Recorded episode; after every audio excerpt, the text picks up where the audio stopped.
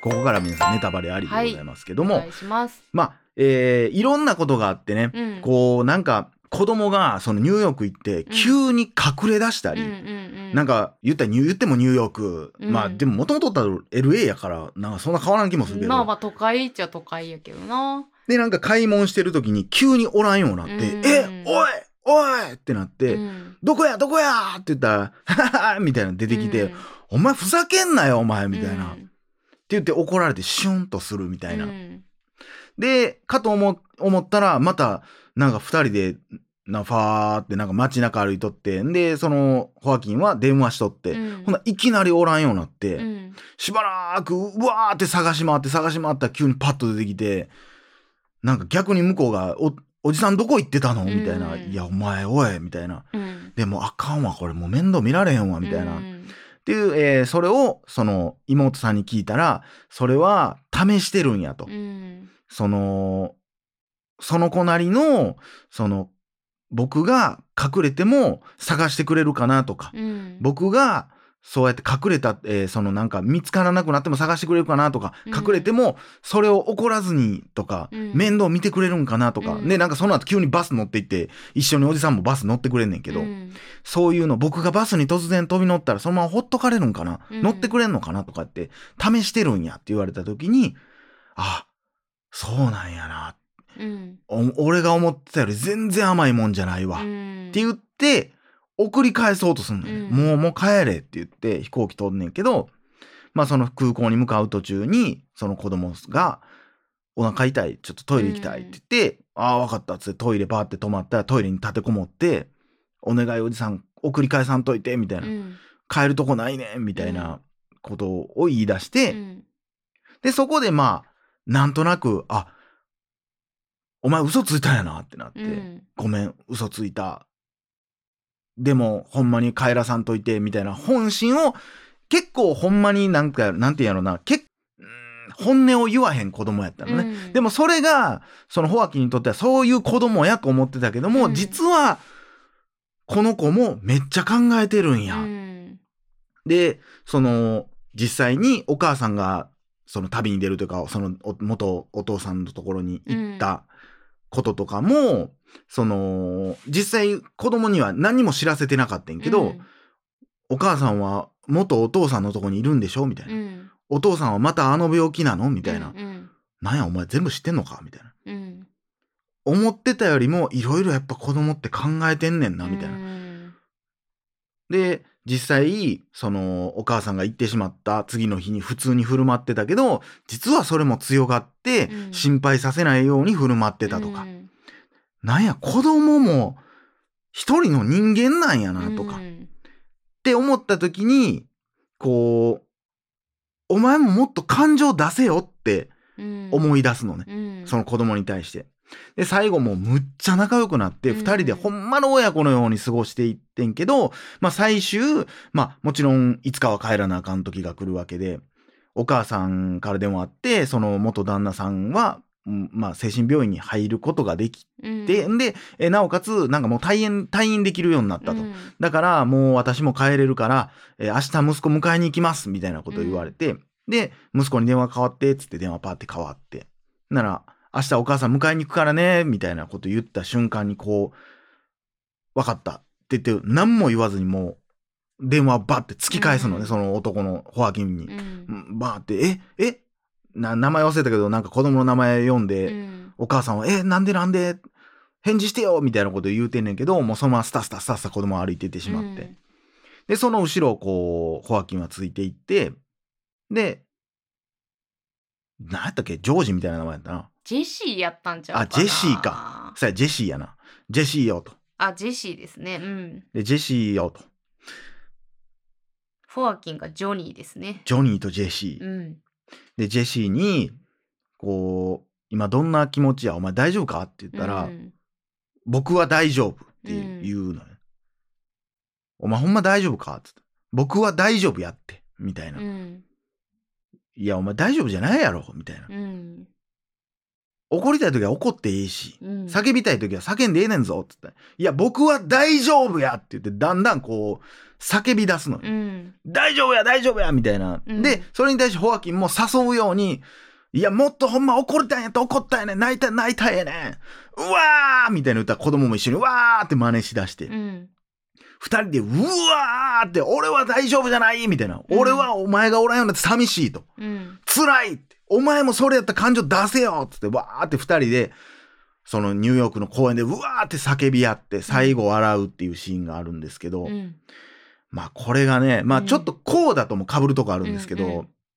お前悔しないんかみたいな、うんあのシーンと被るとこあるんですけど、いや、やっぱね、なんか、その、俺はさ、やっぱ、小、中学校の時にさ、うん。親がまあ離婚して、まあその時に、ね、何回も言ってますけど、父親に、その、うちのお父さんとお母さんが別れて別に暮らしてもいいんかって言われて、お父さんは必死で今抵抗してるけど、うん。お前はどう思うんや？って言われた時に、俺は俺で、まあいろいろ、まあ前も言ったからも省くけども、いや、こんだけ二人がギスギスしてるのは満たないし、うん離婚してもいいと思ってるって言ったら、親父が、え？ってなって、うん。で、その後に、別れて別々で住んでいいんか？離れてええんか？って言われて、うん。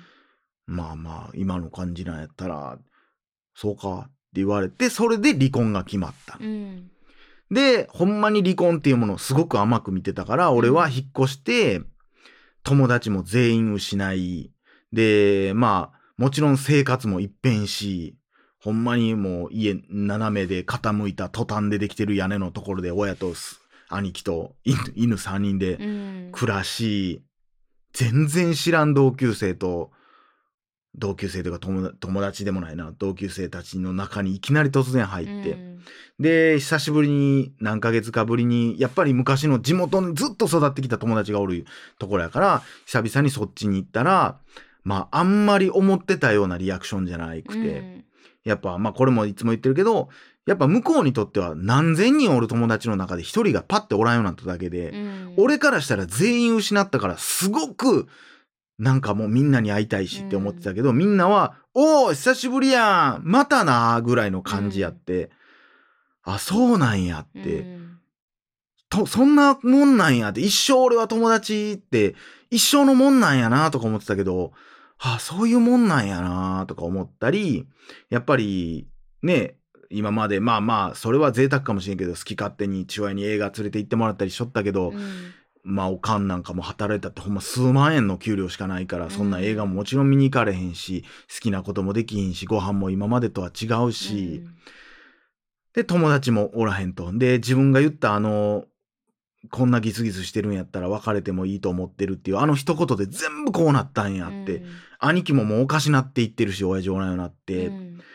もう、ほんまに何回泣いたかわからんぐらい泣いとったけど、うん。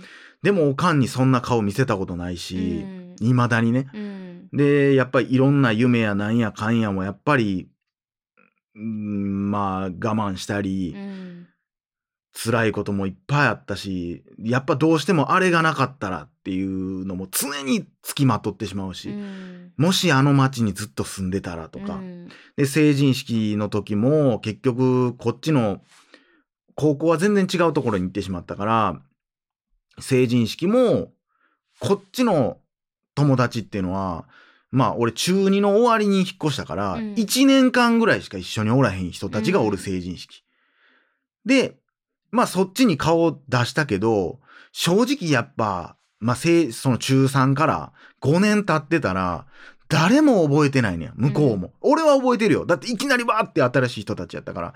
でもみんなにとっては最後の1年間だけおったやつなんか、うん他のクラスのやつなんかほとんど覚えてないし、だからこうすごいなんか肩身が狭くて、うんで、その後なんか飲み会があるとかって言ってたけど、それは何々賞のみんなで、みたいなやったから俺は行かれへんかったし、で、そこで、その時に、そのもう一個の、かつておったところの卒業、え、違う違う、成人式の後の飲み会みたいなのに、ある一人のやつが、お前も来たらええやんって言われて、うん。そっち行こうと思って、ほんで行ってみてんけど、うん。で行って「どうも」って言って「うわ久しぶりやな」とかって言って俺入っていったけど、うん。明らかに「いやいや卒業してないやつお前来んなよ」の空気やって、うん。みんな仲良かったよね当時は。うん。当時はみんな仲良かったけどやっぱり3年生の時のクラスになってるからその3年何組の会に入ってしまったんや。今思ったらうん。まあそれも良くないんかなとは思うねんけど。でうわ俺居場所ないやんって思ってその時も。うんでもやっぱそんなこと親に言われへんし、って考えた時に、まあやっぱり、こういうことを言ってくれる人を追ってほしかったなっていうか、うん。このだから男の子の気持ち、まあそれは小3とかやからもう全然ちゃうけど、うん。ものすごくわかるし、うん。妙に大人っぽくなってしまうっていうのもすっごいわかるし、だからそういう意味でもなんかだからどっちの目線でも見れたっていう。うんホアキン名線でもあるし、ジェシーの気持ちもすごいわかるし、うんいやー、なんかね、いやだから、そら好きなるわなって思うしね、ジェシーからしたら、うんホアキンのことを。うーん。まあそれプラスやっぱりこう、なんやろな、その、まあ最近俺も結構人との付き合い、ちょっと嫌やなって思うことも結構多くなってきてたから、うん。